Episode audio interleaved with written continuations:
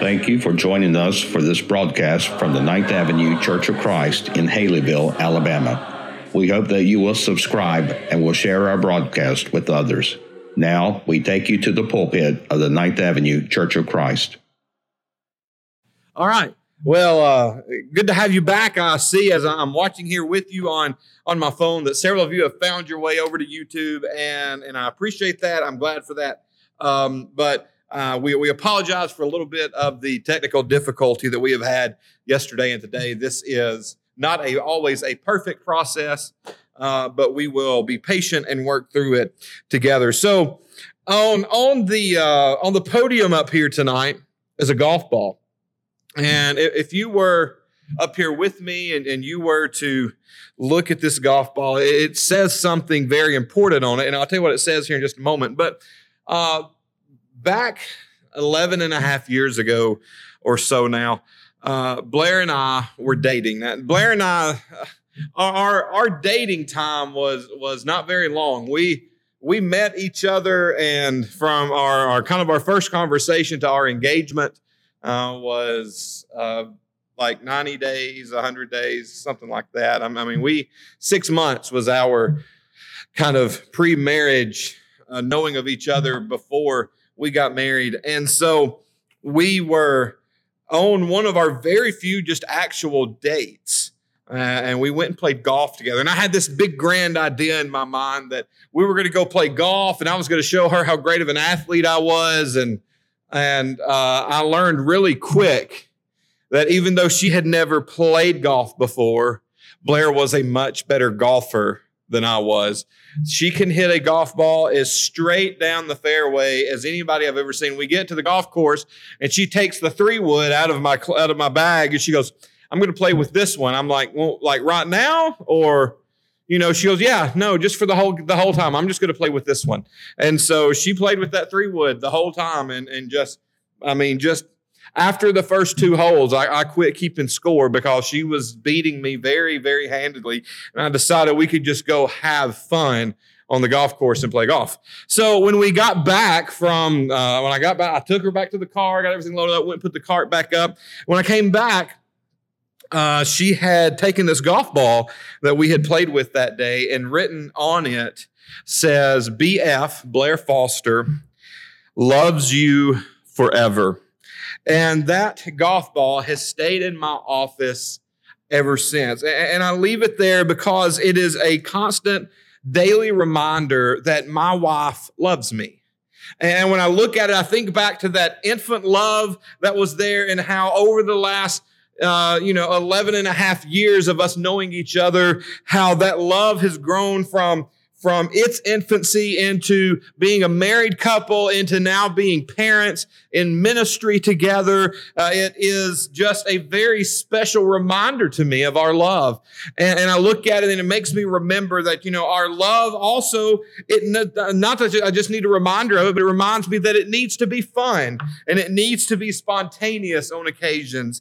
And it's always great. I just love looking at it and remembering those things. You know, sometimes we need that reminder of how wonderful love is. And tonight we're going to start looking at some text from the book of Colossians. And Colossians very much is a love letter to us about God. As Paul writes at the church of Colossae, he, he is basically writing this letter that talks about how much God truly loves you, how much Jesus truly loves you, what he did for you, what that means for you, and how you should respond to that.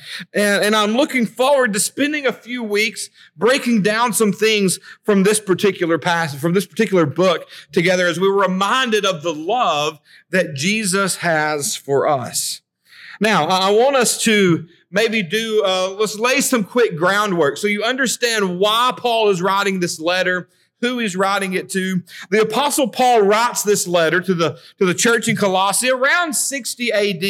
And it's a very unique, it's a very unique letter because most of Paul's letters, most of Paul's letters is he, he writes back to places he's been or to people he knows. You know, he had spent a lot of time in Ephesus when he writes the book of Ephesians. He writes two letters to Timothy, uh, who, who is actually in Ephesus, but he has this personal relationship with Timothy. He, he writes to all these different churches that he had kind of helped establish. And as he's kind of going through the, the process of being a missionary for Christ, he continually kind of checks back in with these churches. Well, this church in Colossae is a church that is in present day Turkey, and there's going to be a map that pops up, and you're going to see some arrows pointing to where it is. The, the interesting thing about this particular letter is you look at where Colossae is, and I should have put I should have put another arrow on it, and you look up into the left hand corner of your map, and you're going to see you're going to see Italy and, and, and Rome, and you're going to see that Paul is actually in prison in Rome, a thousand miles away, when he writes this letter, and it's written to a group of people that he's never met before. He doesn't know these people. He, he didn't establish this church. We're going to read a little bit later in our study about this guy named Epaphras. And it's uh, widely thought that he is a convert of Paul's that then goes and plants this church back in his hometown. And so this church is flourishing, and all of a sudden these false teachers show up and they start they start messing with things, they start teaching new and different types of doctrine. And so Paul writes this letter to encourage these Christians and to kind of give them some clarity on some things. Now, the false teaching that's going on is, is kind of a hybrid between what you would call pagan teaching and this legalistic Judaism that Paul deals with all throughout his writings. The Jewish element is that, hey, look, you're going to have to observe certain holidays or certain foods you can and can't eat, those rituals of the Old Testament that we're very familiar with. But the idea of, of this pagan, or as you heard it maybe said, this Gnostic gospel, is, is behind the idea that there is a certain type of person, a certain type of knowledge that you have that makes you spiritual, and you've got to worship, you know, uh, certain spiritual things like angels and, and certain spiritual wisdoms. But Paul recognizes all of this and he comes back and he says the danger of all of this, the problem with all of this is that it devalues Jesus. It devalues Jesus. And there's all this focus on all this other stuff, but there's not enough focus on Jesus. And so he writes this letter about the supremacy of Christ and all the great things that Jesus has done. And, and, I want us to study that because I feel like we're in a time and in a place in our culture and our society where people like to nitpick their their, their philosophies. They like to take a little of this and a little of that and mix it all together. And what we need to do as Christians is always come back to the most important thing, the most promising thing, the only true right thing is Jesus. And the book of Colossians is a book that brings us back to that point. So I want us to begin this time together. Uh, let's read the first two cha- the first two verses. We're going to look at the first five verses. I don't have a lot to say tonight, but but a few things that I want to say. Uh, ver- let's read verses one and two together, okay? Paul, an apostle of Christ Jesus, by the will of God, and Timothy, our brother. So they write, they're writing this book together. To God's holy people in Colossae, the faithful brothers and sisters in Christ. Grace and peace to you from God our Father. Now, the first idea that I want you to think about with me tonight, and, and, I hope that I say it right because I don't have my slides right in front of me. But the first idea is be where you are. Be where you are.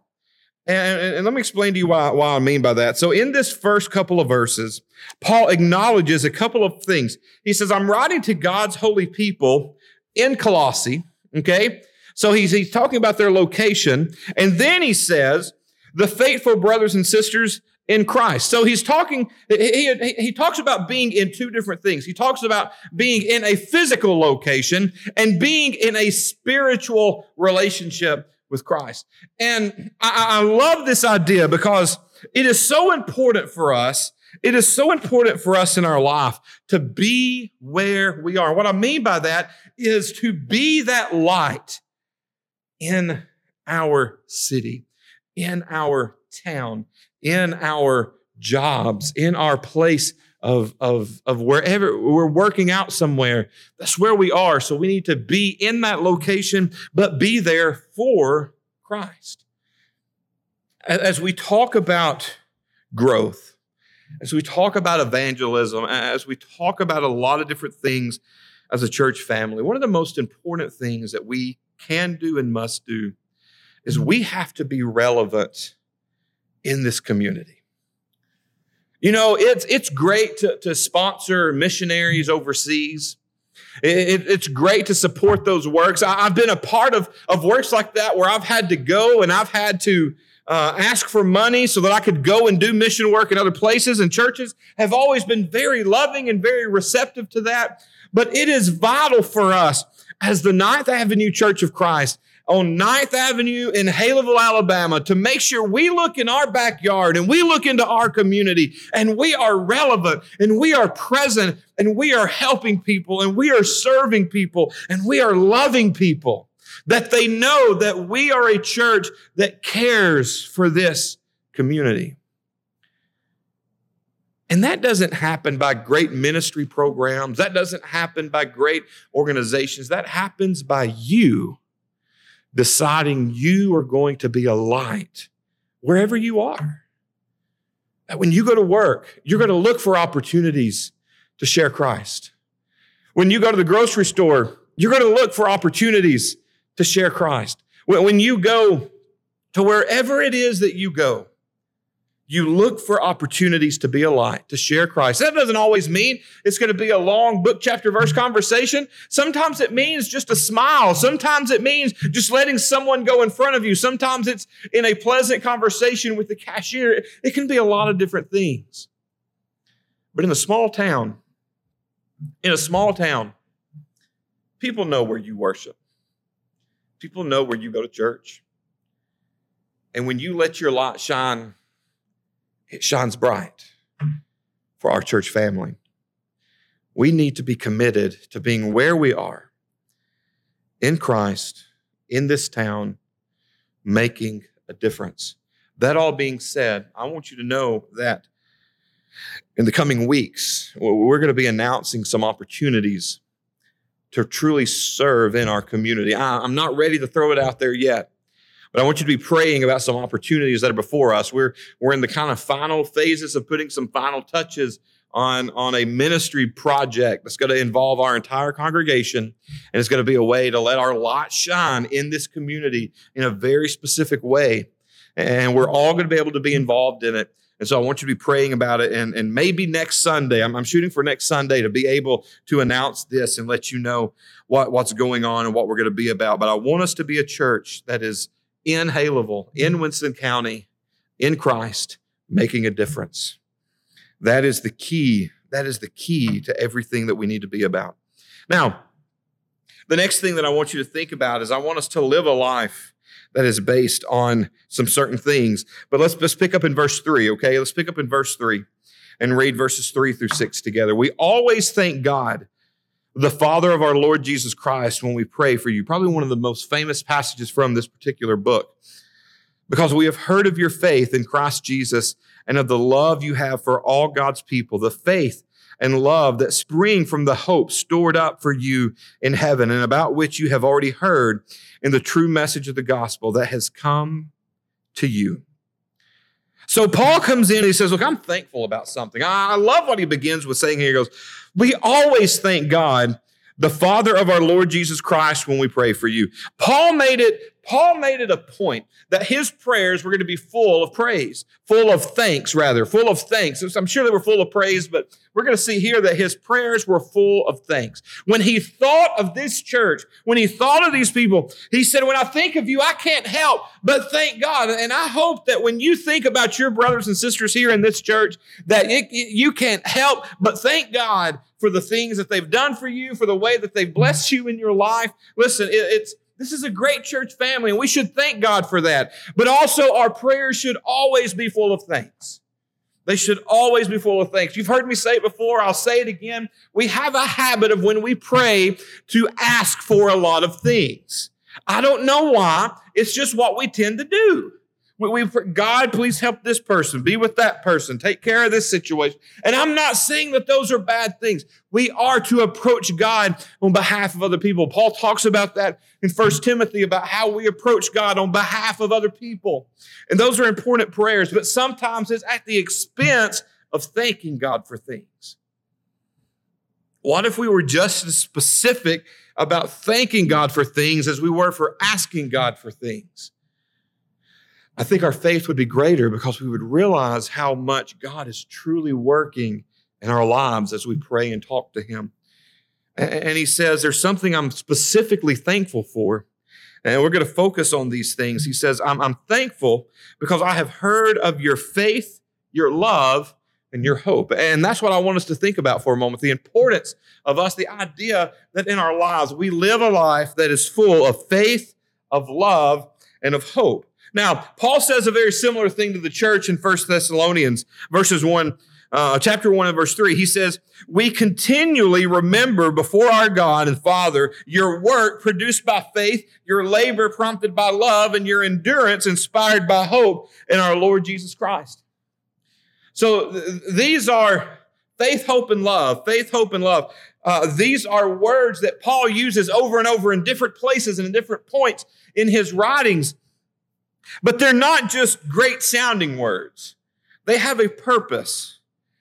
And, I think they're very significant. He begins thanking for thanking them for their faith. And I believe faith is mentioned first because it is the starting point of everything else in our Christian life. They weren't commended for the commodity of faith, but they were commended for their confidence in Jesus. That trust and confidence, though, had led them to do things. See, faith is not something that just sits there. And I think we teach and preach that a little bit. Faith is, faith is not showing up to the building four times a week. Faith is not turning on Facebook or YouTube. Faith is when you go out and live a certain lifestyle.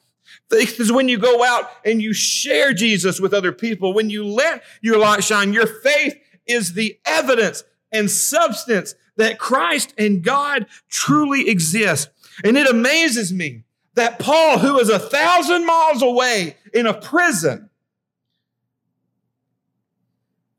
he's heard about their faith.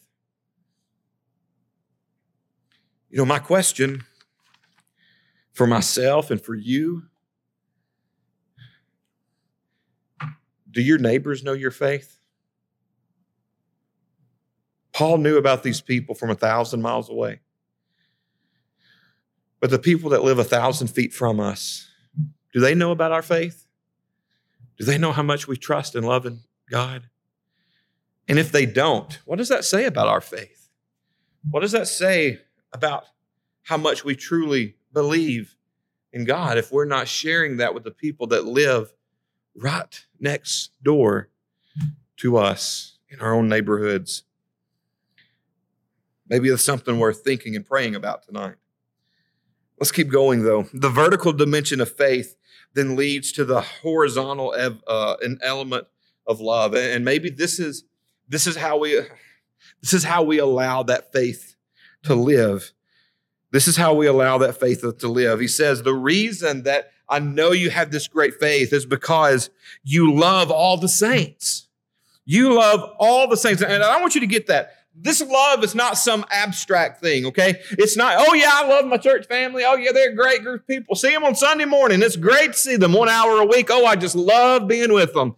You know, uh, I mean, how much how much love is really shown and sitting in a pew one hour a week as i've said just looking at the back of someone's head there's not a lot of love shown in that environment love shown outside of these walls most of the time love shown at lunch with, with, with friends. Love is shown in taking food to someone like so many of you, and I, and, and, and I appreciate it.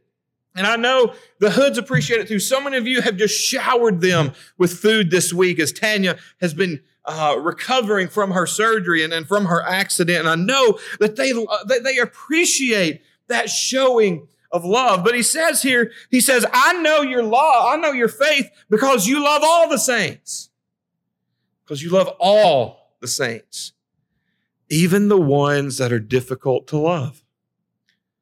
even the ones that are difficult to love. You know as well as I do, some people are easier to love than others. Some people are just easier to love than others. Some people have a, magnetic personality that you just love being around them, you love talking to them, they're easy to communicate with. And then there are some people that are just lumps on a log that they just don't receive love real well. And they don't show it either. But it's important for us to figure out who those people are and figure out how to love them. Figure out how to express and to maybe get through as we think about, as I think about Blair, Blair and I's time together dating, she'll tell you, and she won't make any bones about it. She'll tell you straight up when she met me and on our first date, I was not the warm, loving, fuzzy guy that I am now. She'll just tell you he was a jerk. And and if you don't believe me, text her tonight, call her, ask her what, whatever whatever you want to do. She'll, she'll admit to it because she's told me before. But you know what she did? She knew that I was a worthy cause. She knew that there was good there, and she worked to figure out how to pull that love out of me. And in the process, I fell deeply in love with her. There are brothers and sisters that sit in our pews every Sunday that they're, they're hard to love, or at least we think they are, because we haven't really put forth the effort to figure out how to love them. And a great showing of our faith is when we learn and figure out how to love even the brothers and sisters, the family that's hard to love. That is the greatest command of all scripture. It's to love, to love those around us. And then he ends up with the idea of faith, our shared faith and mutual, no, I'm sorry, of hope, our shared faith and mutual love, and our common hope that is stored up for us in heaven. Faith and love spring us from hope because hope is the root, faith is the plant, and love is the fruit because God has laid up hope for us in heaven. What he's saying is, look, you've got something to look forward to. You've got some, one of the most difficult things, one of the most difficult things about the last few months is we've had, we had like two and a half, three months of quarantine and, and then things kind of opened. We didn't have anything to look forward to, did we? That was difficult, wasn't it? It was difficult to, to, to, not have anything to look forward to. And then all of a sudden, then all of a sudden one day we put out, hey, on June the 1st, the first Sunday in June, the first Sunday in June, we're going to open the doors back up and we're coming back to worship. Then all of a sudden there was this great buzz and great excitement among our church family because there was something to look forward to. And that first Sunday, we had nearly 200 people in this building, despite the, the challenges, the, the social distancing, the mask, the every other pew. We were, we almost had to overflow into another room. We were not expecting that. But people were excited because there was something to look forward to. And the same is true in our life. The faith that we have, the love that we show should grow and grow and grow because we have a confidence, we have an assurance that we've got something worth looking forward to. That, that there is an inheritance for us stored up in heaven, that we have eternity with Jesus. And because of that, it motivates us and pushes us, gives us hope. See, hope's not a wishy washy thing in Scripture. Hope's not, I hope it doesn't rain today. I hope, uh, you know, I, I hope I don't get sick. Uh, hope is an assurance. It's knowing for a fact that I have this promise. I have hope in Jesus. And because of that hope, I'm able to show this great faith through love to other people. God guarantees our salvation. We can take that to the bank. Don't, don't be scared that you're going to lose your, you're going to lose your inheritance. Listen, if you're faithful unto death, be faithful, live that life. And God's going to give you a crown of life. So listen to the first, first five or six verses here.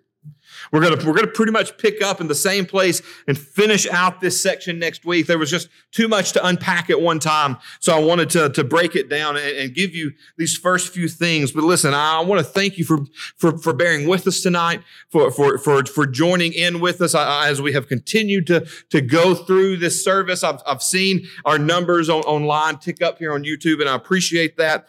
Uh, if if you've missed part of it, go back and watch the beginning of it and, and catch up with us so that you kind of know where we are and what we're about now on Sunday nights. Um, I want to end with a word of prayer and then the, the lesson and the evening will be yours. God, we thank you. We thank you for the hope that we have in you. We thank you for the ability to just ground ourselves in that and to stand firm in that and allow that to strengthen our faith. And through our faith, allow us to show love to everybody, regardless of who they are. God, our, our country needs that right now from our churches. It needs us to go out and show the love that comes from following you and help us in our community and in our church family to love.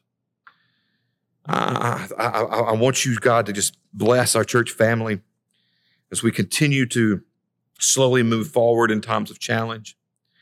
Be with our, our elders, be with Danny and Ricky as they are going through the process of looking at names and praying over those names to, to install new elders to lead among us. God, I pray for our future. I pray that it is bright. I pray that it is full of growth. I pray that it is that we become an unstoppable force in this town. This is the place where people want to be because number one, they find Jesus, they find salvation, and they find love. Help us, God, to be the church that offers that. Be with any of our church family tonight, God, who struggles in any way. I know that we normally offer an invitation, God, but you know, the invitation is to you. It's to lay our burdens at your feet, and, that can happen anywhere. And so, God, if there are those struggling tonight, help them to lay their burdens at your feet and to walk away from those things. God, if there's those that are contemplating that, that, that offer of salvation, help them pick up the phone tonight and to call us and just say, Tonight's the night. And allow them to put you on in baptism, God. May that be something that we get to do tonight. I, I just pray, God, that, that we get to baptize someone tonight. So, so if they're thinking it, convict them, God, and push them to that final step. Thank you for all that you give us. Thank you for Jesus and for his sacrifice that makes all this possible. It's in your son's name we pray. Amen. Thank you. Have a great night.